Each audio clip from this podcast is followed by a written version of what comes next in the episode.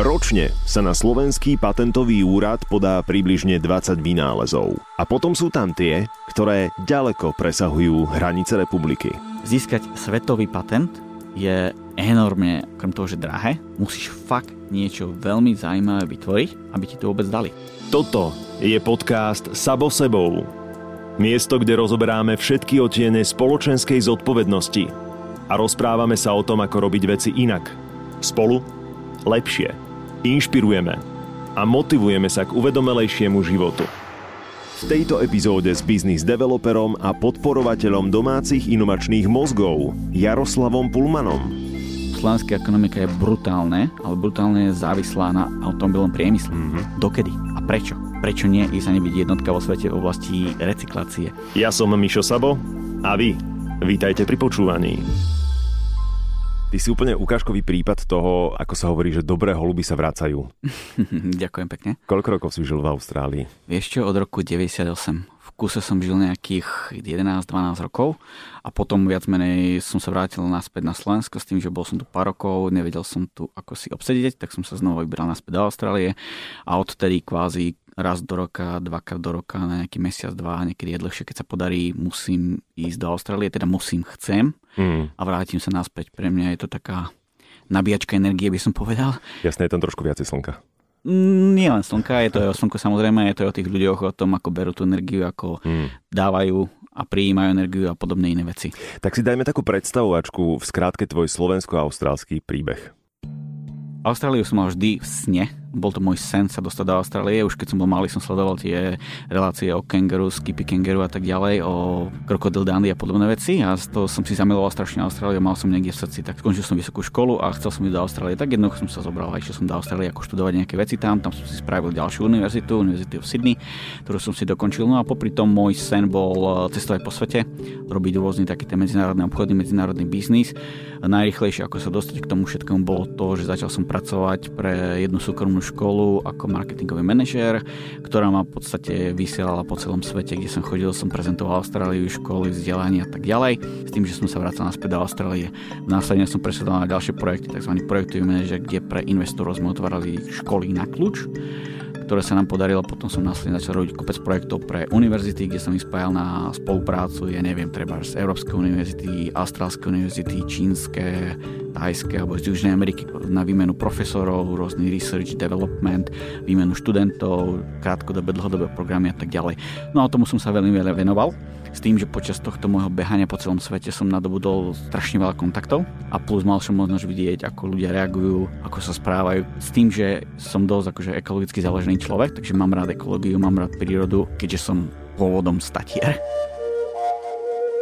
No a videl som, ako berú napríklad, ako recyklujú nejaké veci v Ázii, ako s tomu pristupujú, ako to funguje napríklad v Japonsku, kopec veci, ako fungujú v Austrálii, ako funguje v Európe. No a na základe toho si si vytvoril určitú nejakú takú prehľad o tom, ako to všade funguje. No a prichádzal si rôznymi inovatívnymi myšlienkami a tak ďalej, ktoré som sa snažil samozrejme pretlačiť ďalej aj hľadať nejaké rôzne projekty, nie len čisto projekty zamerané na vzdelávanie, i keď celý svet a všetko stojí na tom, či je ľudstvo vzdelané alebo ľudstvo nie je vzdelané. Keď je dobre vzdelané ľudstvo, tak v podstate je ten celý štát niekde úplne inde a inak sa stavia k recyklácii. Hej. A keďže je to dosť veľká téma momentálne, napríklad aj tu na Slovensku, tak mám veľa týchto rôznych vedomostí. Dostal som sa k ľuďom, ktorí sú tzv. ja ich volám, že kocky, tak obrazne povedané, ale ľudia, čo sú geniovia v tomto smere, že vedia vymyslieť ja neviem, skotský ľadov, sneholiaka alebo proste niečo veľmi. Ale to sú ľudia, ktorí sú, dá sa povedať, že obmedzení v tom slova zmysle, že sú technicky zdatní, ale nie sú zase na nejakých iných či jazykoch, business development a kopec iných vecí okolo toho. No a tu sa teraz stretávame. Hej, dostali sme sa k pointe, že obidvaja teda intenzívne riešime odpad a odpadové hospodárstvo. U teba to kedy začalo tá, naozaj, že si si povedal, že toto je téma, ktorú chcem riešiť a ktorej sa chcem venovať? Ešte bolo to asi zhruba nejakých 7-8 rokov dozadu, keď ma jedna moja veľmi dobrá kamarátka oslovila, mala jeden určitý zámer a jeden určitý projekt, s ktorým chcela niekde preraziť. A bolo to to isté, že ona bola iba investorom do toho projektu, boli tam ľudia, ktorí prišli s tým zámerom, ale nevedeli to vyskladať dokopy, vyskladať tú celú skladačku. Tak jednoducho mňa to zaujalo aj z toho titulu, že momentálne a to nie len tu, ale všade vo svete je problém napríklad s plastovými fľašami, ako veľmi dobre vieme. Hej. Uh-huh. Tlačí sa, že od roku, myslím, že 2022 má nabehnúť na to, že sa budú brať nejaké centy za každú plastovú fľašu a tak ďalej. Fajn, to je síce pekné, ale každá plastová fľaša dá sa recyklovať iba raz v podstate. Hej. Je tam už problém. Pri druhom použití tej fľaše musíš pridať zase ďalší nový materiál, či ďalší mm. plast, aby si to mohol ďalej takto robiť. No a takto do nekonečna nemôžeš robiť. V tom prípade ten plast je už len to vyhodíš alebo to spáliš, ako to funguje bežne na Slovensku. A nie len na Slovensku. A nie len na Slovensku, presne ako hovoríš. Hej. Čiže ma to začalo strašne ako zaujímať v tomto smere, že či sa niečo s tým reálne nedá spraviť, lebo OK, aj keď to spálime, tak ide všetko do vzduchu, hej. čiže jednoducho sa znečistuje tak či tak. Mm. A to palenie, ako väčšinou na Slovensku funguje, keď povieš, že recyklácia, vyzberáme, spálime a máme niečo, čo s tým, hej, akože spálením nevyužijem. Ja, mňa viac zaujíma, keď už tak, tak poďme to robiť tzv. cez cirkulárnu ekonomiku, že niečo z toho následne vyrobíme a to následne, čo vyrobíme, môžeme spätne predať, hej, pretože nerastné suroviny a veci okolo toho sú vyčerpateľné nie nevyčerpateľné, ak sa veľa ľudí myslí. Hej. A takmer vyčerpané. A takmer vyčerpané, presne ako hovoríš. Čiže jednoducho poďme robiť niečo, čo má zmysel hej, a poďme využiť tie skládky a všetky tie odpady a veci, čo tam sú. Nie len to, že budeme to skladovať čakať, kým sa to rozloží ako plast 400 rokov, hej, čo je mm. chore, ale poďme niečo reálne z toho robiť. No a vtedy sme prišli s takým jedným projektom, to bol projekt tzv. plastová fľaša s vymeniteľným vnútrom. Sa to nejako rozbehovalo, behal som po Ázii a podobné veci Problém bol len v jedinej jednej veci. Plastové fľaše väčšina firiem v Ázii vyrába na Filipínach, je na to výrobňa a výrobné náklady na, na 1 litrovú fľašu plastovú je 1 cent. Iba. Iba. Mm. To je proste smiešné náklady na to, teda smiešná cena a jednoducho veľa tých firiem a prečo? Hej, to bola tá základná. Čiže v podstate tam sa hľadali iné možnosti, kde to mm-hmm. uplatniť a tak ďalej. Projekt v podstate žiaľ skončil kvôli nezhoda medzi majiteľmi, ako to občas býva, hej. Mm-hmm. Ale mne to otvorilo strašne dvere do tohto tu segmentu, do týchto vecí, preto som v podstate hľadal iné projekty a našiel som teraz novodobý projekt, ktorom sa venujeme. Súvisí to vzťahu k recykláciou. Európska únia nás zavezuje umožňovať voľný pohyb tovarov. Tým tovarom môže byť aj niekdajší odpad, ktorý niekto premenil na palivo. To ja plne podporujem, ale ak nám prúdi zmesový odpad, ktorý ide rovno zo starých skládok v Rakúsku alebo v Taliansku, a hádžu ho tu na, do cementárni, platiac toľko, že naše obce, ktoré by potrebovali spalovať odpad, na to nemajú šancu. Tak my musíme túto hladinu eh, vyrovnať, túto cenovú hladinu a dosiahnuť naozaj, aby sme sa nestali odpadovou jamou Európy. Ako je známe napríklad, tak na Slovensku z 9 štátov sa dovážajú odpady. Mm-hmm. Hej? Čiže my sa stávame tzv. dump zone alebo zóna, kde proste vyhadzujú všetky tieto odpady. Skladisko. Skladisko, presne tak. Tu sa to dovezie, tu sa to jednoducho spáli a tu je celá recyklácia, aká prebieha. Čo podľa mňa je, je, je škoda, enormná škoda. Hmm. Prečo nespraviť niečo, doniesť to, vyrobiť z toho výrobok a ktorý to následne predáme. Čiže nebudeme len čistá výrobňa, ale z toho odpadu, ktorý nám tu každý dáva, ešte nám platia okay, za nejaké skladné, tak my ešte im spätne predáme výrobok s pridanou hodnotou. Okrem toho, že tu zamestná kopec ľudí, vyriešime problémy s rôznymi skladkami a jednoducho pomôže sa strašne ekológii. Hej. Máš uh, naozaj veľa nacestované. Ako sme uh, my Slováci v tom zahlcovaní odpadom v porovnaní s uh, inými krajinami, so zvyškom sveta? Keby si to mohol porovnať na stupnici od 1 do 5, hej, takéto školácké známkovanie, a kde sme? kedysi, povedal by som, že fakt, vezmem taký 50 rokov dozadu, tak to bolo možno nejaká pomaly 5, že proste každý na to kašľal. Teraz sa to tak vylepšilo, je taká 3, lepšie 3,5 by som to povedal. Mm-hmm. Hej. Mhm. Sú krajiny, fakt hlavne západná Európa, ktorí to brutálne recyklujú. V Austrálii snažia sa takisto to recyklovať, ale najviac, ako čo som videl, aj najlepšie, ako podľa čo to teda prebiehalo, bolo to napríklad v Japonsku. Hej. Tam aj keď si vyhadzoval svoj odpad, tak si musel nacapiť meno mm-hmm. a proste prišli tí zberači odpadu, proste brali, keď si tam nemal meno, tak to tam nechali a potom ti len poslali šek, že si mal zaplatiť pokutu a ďalšie veci. Oni to brali, recyklovali, snažili sa to nejako spracovať tak ďalej. Hej jedine to, čo fakt reálne už nevedia nejako spracovať, tak išlo na nejakú skládku alebo sa snažili to spáliť. Čiže tam snaha bola čo najmenej. A osobne to vidím aj z jedného veľkého dôvodu. Je to ostrov, mm-hmm. ktorý nerastie, čiže proste musia hľadať nejaké toto riešenie. to, keď si to vezmem v porovnaní, napríklad ja som bol nedávno minulý roku ešte pred našou slávnou koronakrízou, tak v Sádskej Arabii tam to neriešia. Tam v podstate púšť naša zlata, hej, ak sa povie, tak ideš za riad a za riadom pokiaľ dovidíš, tak máš krásne také kopečky spravené. Mm-hmm. Tak som sa len pýtal tým miestnych, akože, čo to je? No však to je náš odpad. Keď to zahrabeme do piesku, tak to časom nejak vyschne alebo sa to nejak rozloží. No fajn, ale teraz keď sa mesto rást, lebo mesto má 6 miliónov a rastie, tak čo s tým? No nič, príde buldozer, otlačí to preč a na tom mieste postavíme budovu. To je chore, hej. Ale odtedy sa tiež veci určite zmenili a už aj oni majú záujem o nejakú tú recykláciu a postupne sa dostávajú na tú istú vlnu ako celý svet, hej. Že poďme recyklovať, poďme niečo tu vyrábať a poďme to používať. Čo ťa najviac prekvapilo, keď si sa začal zaujímať o odpadové hospodárstvo, okrem toho teda, že je toho odpadu veľa? Čo ma prekvapilo, bolo nezáujem eh, ľudí, a nie že ani tak ľudí, skôr nezáujem tých orgánov a ľudí, ktorí do toho môžu veľa povedať. Hej. Lebo ľudí by som z tohto vynechal, keďže hovorím, že a ty si to aj naznačil, že treba vzdelávať. A kým ľudia, ktorí formujú tú verejnú mienku a ktorí sú aj platení a zodpovední za to, aby ten nejaký spoločenský narratív fungoval, nezačnú otvorene rozprávať napríklad aj o týchto veciach, tak ľudia sa to nemajú odkiaľ dozvedieť. Takže ano. ryba smrdí. Od, od hlavy, presne ako sa hovorí. To úplne s tebou súhlasím. Vieš, vidíš to u mladých ľudí, hej, pokiaľ treba z rodičia, alebo na školách niekde to je, niekde to nie je. Podľa mňa osobne by to trebalo zaviesť ako nejaký povinnú výučbu v týchto Súhlasím. veciach. Hej. Jednoducho, tak buď máš takých rodičov nastavených, ktorí sa snažia tým deťom vysvetliť, že pozri, recyklujme, lebo toto, lebo toto, lebo planéta a podobné ďalšie veci, alebo potom máš mladých ľudí, ktorí sú totálne arogantní k tomu. Hej.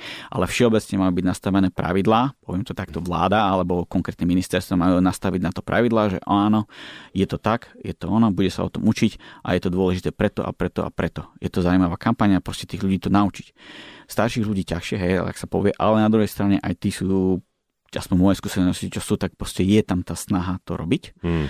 Druhý taký problém, čo vidím, je možno v tých mestských samozprávach a mestách, lebo sú niektoré oblasti, kde buď ti dajú treba tie odpadkové koše na, aby si to triedil a tak ďalej, ale chcú za to povedzme, že nehorazné peniaze a potom to zoberie treba súkromná firma, ktorých ty už to predtriediš mm. a oni nemajú s tým žiadne náklady, oni na tom zarobia a v podstate mesto nemá z toho nič. Aj. Mm. Boli také príklady do, do minulosti, hej. ale prečo nie? Však poďte pre Boha, rozbehníme to, dáme to všade, aby ľudia mohli triediť, ale takéto veci osobne si myslím by mohlo byť možno, že v rukách štátu, čo sa týka toho a jednoducho zarábať nás spätne na to.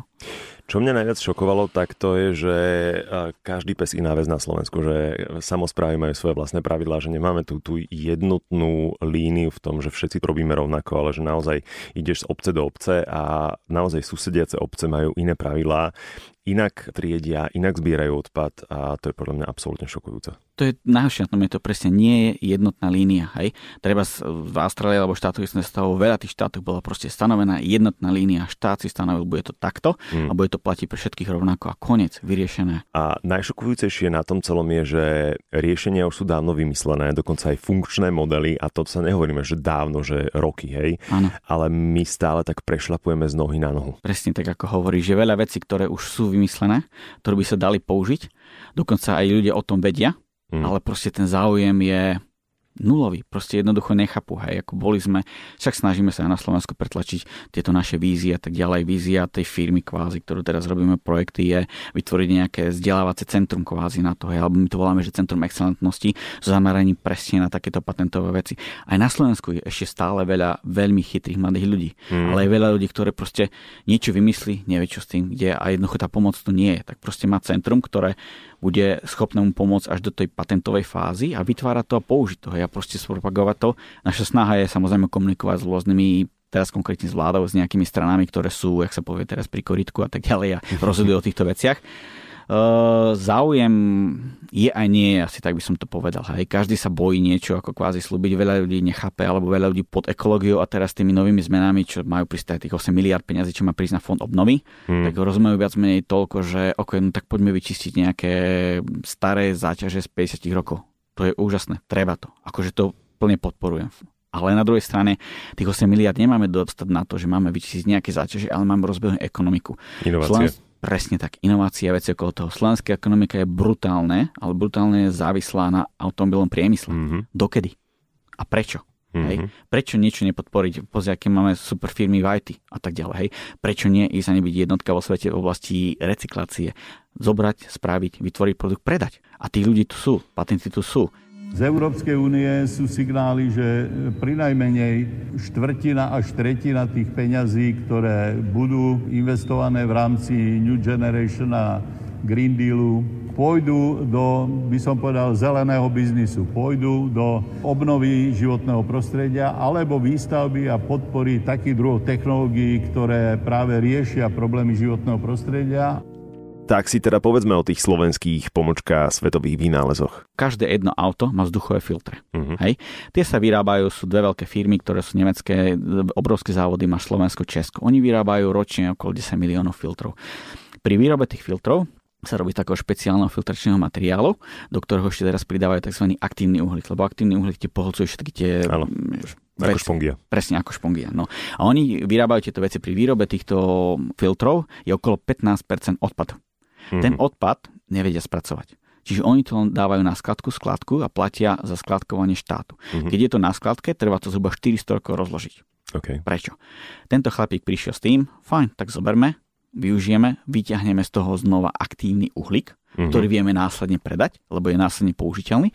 No a z toho ďalšieho materiálu, čo ostane, tzv. buničina alebo vata, a z toho sa vyrobí úžasný izolant, izolačný materiál. Mm-hmm. tým, že sme si to dali napríklad testovať e, v Žiline a v Nitre a výsledok bol taký, že dokonca je ďaleko, ďaleko lepší ako momentálne najlepší izolant na trhu. Wow. Lebo nevieš nikdy vyťahnuť všetkých 100% aktívneho uhlíka, čiže nejaký aktívny uhlík ti ostáva v tom izolante. To znamená, že musí to dýchať. Dáš to na stenu a keď ti to prechádza, tak ten, ten aktívny uhlík ti pohlcuje všetky tie one, čiže dovnútra ti je čistý vzduch. Okay. Pri tých klasických materiáloch ti prechádza všetok vzduch a máš to vyrobené z odpadu. Uh-huh. A čiže výsledkom je bezodpadový produkt, bezodpadový výrobok a v podstate tieto firmy majú obrovský záujem. Je podpísané s piatimi firmami preddohoda, hej, lebo technológia je vyrobená, teraz ako bude presúvať z Čiech na Slovensko a ide sa to rozbehnúť na spracovanie týchto vecí. A na to je svetový patent.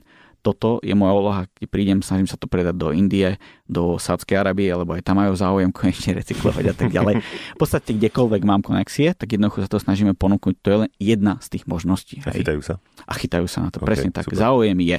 Tu na, u nás to je také, vrajím, pokrývka o určitých veciach. Je tam potom napríklad ďalšia veľmi zaujímavá technológia, keď môžem spomenúť. Uh-huh poznáme všetci tetrapakové obaly. Jasné. To je veľmi známa vec. Je kopec firiem vo svete, ktorý to vie rozložiť na dve časti, lebo tetrapakové obal sa skladá z troch častí, hej.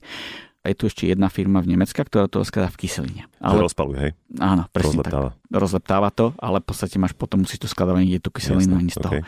Tento má na to systém, patent takisto a veci, kde to vyrozloží spätne na tri zložky, to znamená papier, ktorý mm-hmm. je 100% recyklovateľný, alobal, mm-hmm. ktorý je ľahko na výrobu plechoviek a čohokoľvek, čiže jednoducho je zase recyklovateľný. No a z toho tretieho materiálu, keďže tento chlapík je veľmi aktívny, tak buď sa dajú vyrábať tzv. debnenia pre stavebný priemysel, alebo jednoducho sa vyrábajú ďalšie materiály pre železničné podvaly a podobné ďalšie takéto okay. veci. Čiže zase vznikne z toho materiál. To plast. Presne tak, okay. ktorý jednoducho sa dá použiť, vyrobí sa z toho niečo, čo sa dá proste predať, má vynikajúce vlastnosti a, a výsledok je zase bezodpadový. Uh-huh. Čiže jednoducho, to, to sú len dve také, čo som uviedol, takýchto veci, čo má napríklad on je veľa, plus samozrejme takýchto ľudí, ako je tento človek, nájdete na Slovensku. Môžem, keď už tak len jeden taký veľmi úspešný človek z Nitry vymyslel napríklad geniálnu technológiu, ktorú predal v Číne zase, hej, lebo však Slovensko. Ale napríklad rýža. Keď pestuješ rýžu a tak ďalej, tak majú enormné problémy s tým, že je tam strašne veľa hmyzu, všetky takýchto veci. Tak on jednoducho prišiel, to je normálne fólia, ktorá sa ti zakrie to pole, ale čo potom s ňou? Tá fólia je tak špeciálne spravená, že potom stačí dážď, sa ti to rozloží uh-huh. a ešte z tej fólie vznikne hnojivo, ktoré pomáha rast tej ríže. Wow. Čiže máš nulový odpad. Ako geniálna myšlienka. Super. Podarilo sa mu preraziť Číne, profesor jeden a tak ďalej. A toto sú všetko slovenské patenty, hej? Slovenské, to sú všetko slovenské no, patenty, okay. hej. Dobre. A ľudia, hrdinovia, o ktorých nevieme.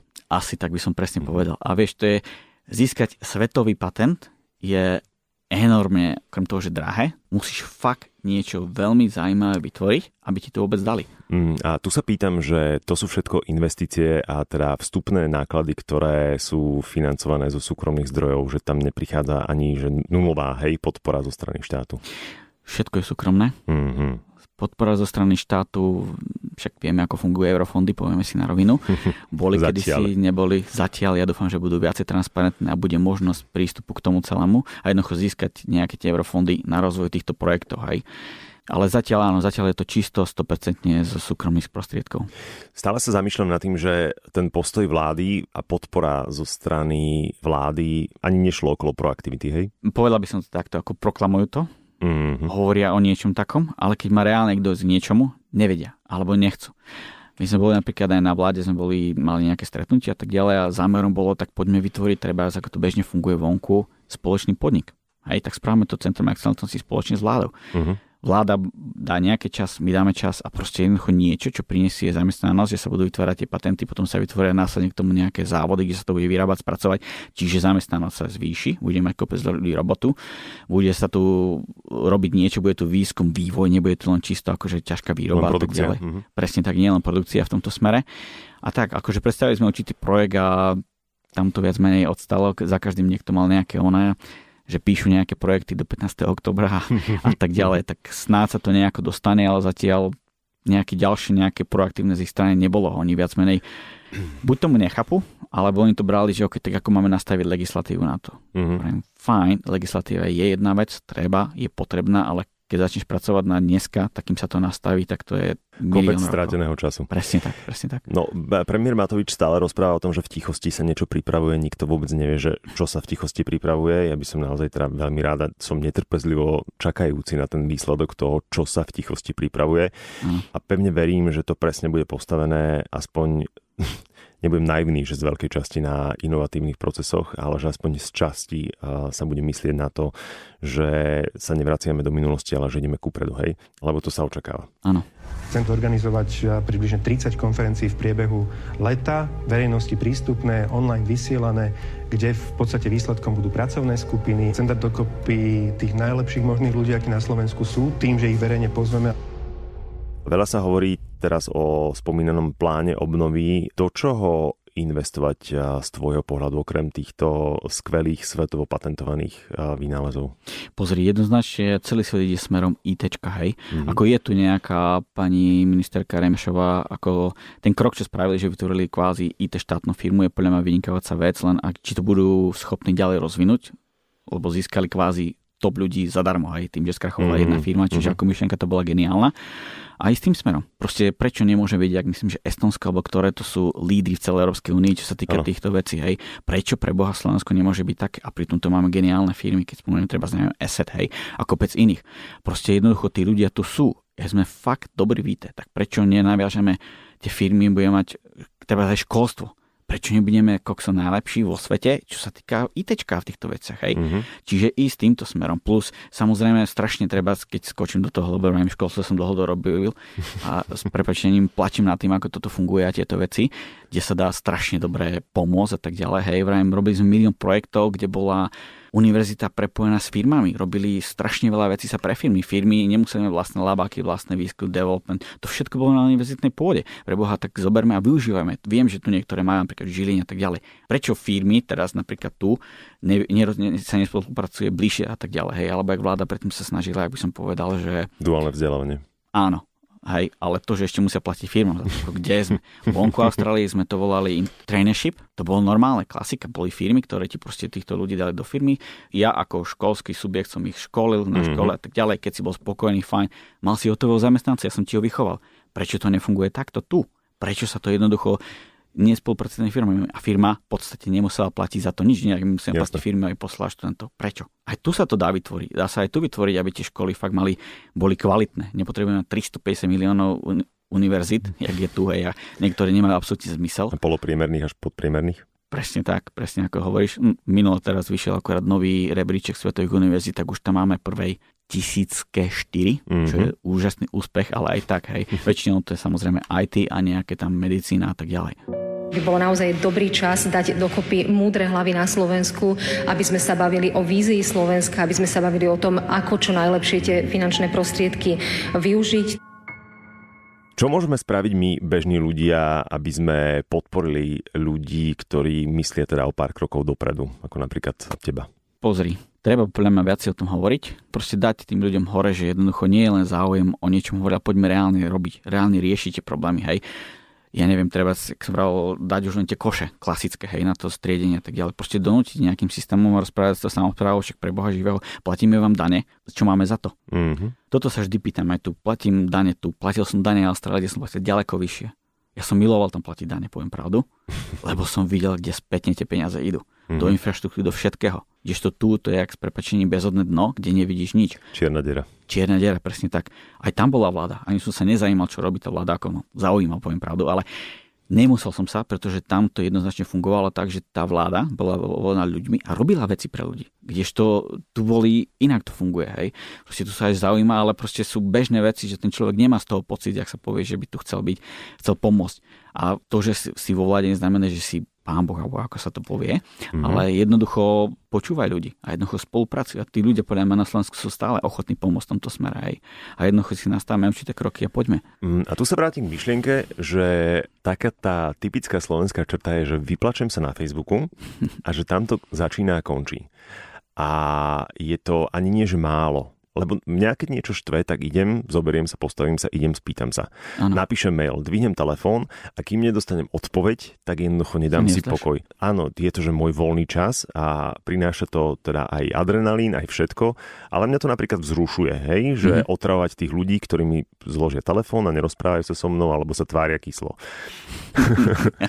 ale opäť sa to vráti, to je že uzavretý kruh, aj toto je že cirkulárna ekonomika, ale inom, že my kým tých ľudí, ktorí sú v podstate naši služobníci. Nenaučíme, mm. ako sa to má robiť a ako sa má správať napríklad, alebo teda, že ja požadujem odpoveď, požadujem servis za svoje peniaze, tak tu nepríde k zmene. Mm, to je úplná pravda. Ono, v podstate jedna vec ešte teraz, keď sa vrátim tomu, čo si hovoril predtým, že kde ako ekonomika a že je to zatiaľ veľké tajomstvo, hej, že kde sa tých 8 miliard bude dávať. Ja tomu osobne nechápem prečo. Prečo nespravili skupiny, mm-hmm. treba chcú zamerať nejaké peniaze na ekológiu, tak vytvorím ľudí, čo sú na Slovensku, čo fakt sa tomu vyznajú. Mám ľudí na to, mám ľudí na to. Proste jednoducho super pracovné skupiny, kde sa pozrú ľudia, ktorí o tom vedia.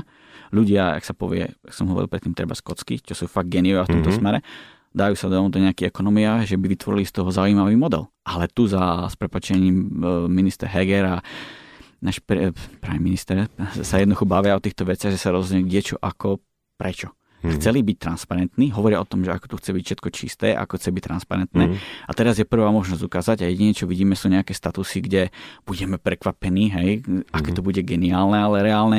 Fajn, tak daj sa k tomu vyjadriť relevantným ľuďom, OK, lebo nie každý sme relevantní, ale je tu kopec relevantných ľudí, ktorí by sa mohli v tomto smere vyjadriť a poďme týmto smerom. Lenže to proste nefunguje, hej. Mohli by sme na tomto mieste napríklad pripomenúť eh, premiérovi Matovičovi, že pred voľbami slúboval eh, veľké referenda a občianskú Presne. participáciu a Presne ako hovoríš, presne ako hovoríš. Aj. Akože, Skutek utek. Asi tak, presne. Že len veľa, veľa rečí zrazu sa dostali, mm. sa dostalo, ale jednoducho tak chceme byť transparentní, chceme to, to Slovensko niekde dostať, lebo už podľa mňa osobne už sme na veľmi na dne, alebo možno už kopeme pod to dno a je teraz geniálna šanca sa odrazí od toho dňa. Dostaneme strašne veľa peniazy v podstate zadarmo. A keď to geniálne využijeme, tak vieme Slovensko konečne postaviť na nohy. Dobre, že si spomenul to Estónsko, pretože aj s Michalom Vašičkom sme sa v tomto podcaste rozprávali o tom, že napríklad v Estónsku, ktorí sú teda v inováciách a v startupoch eh, ďaleko, ďaleko pred nami, aj keď možno kvalitatívne sme na tom rovnako, mm. že v Estónsku čakajú na to, ako zakopneme pri tomto balíku pomoci. Každopádne necháme sa prekvapiť, čo sa teda za tými eh, zatvorenými dverami deje. Ja len pevne verím, aj sa trošku modlím za to, aby hlasy ľudí, ktorí myslia teda o pár krokov dopredu, um, boli viacej vypočuté. A možno by ste mali ešte viacej kričať.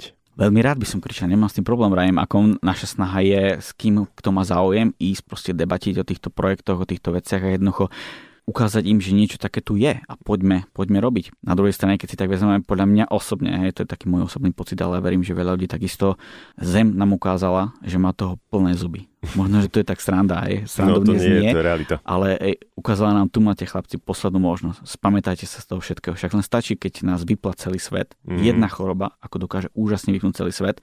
Pre Boha živého však sa poučme z toho. Hej, nakopníme fakt tie, všetky tie možnosti, aby sme to jednoducho udržali. Hľadáme možnosti, ako neprodukovať tie odpady, neprodukovať škodliviny do vzdušia. Mm. Jaký je v tom problém? Myslím si, že vzdelanosti sme už na tom veľmi, veľmi ďaleko. Hej. Aj taká malá krajina ako Slovensko v rámci Európskej únie, prečo nie? Som za. A držím palce, som Ďakujem pekne. Ďakujem. ďakujem za návštevu. Ďakujem takisto.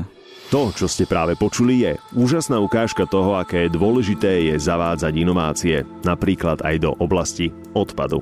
Dôkazom, že to začína byť realitou, sú príklady z praxe. Hovorím o tzv. cirkulárnych inováciách, spôsoboch využívania odpadu či technológiách na spravodlivé poplatky pre domácnosti. Ich autory budú súčasťou najväčšej slovenskej konferencie bez odpadu Slovakia Going Zero Waste. Prebiehať bude online počas posledného septembrového týždňa od 25. do 27. septembra a bude plná hodnotného obsahu pre všetkých uvedomelých. V diskusiách sa na vás teším aj ja. Na sociálnych sieťach, na Instagrame aj na Facebooku ma nájdete ako MXSABO. Ocením vašu spätnú väzbu. Vážim si, že ste nám venovali svoj čas.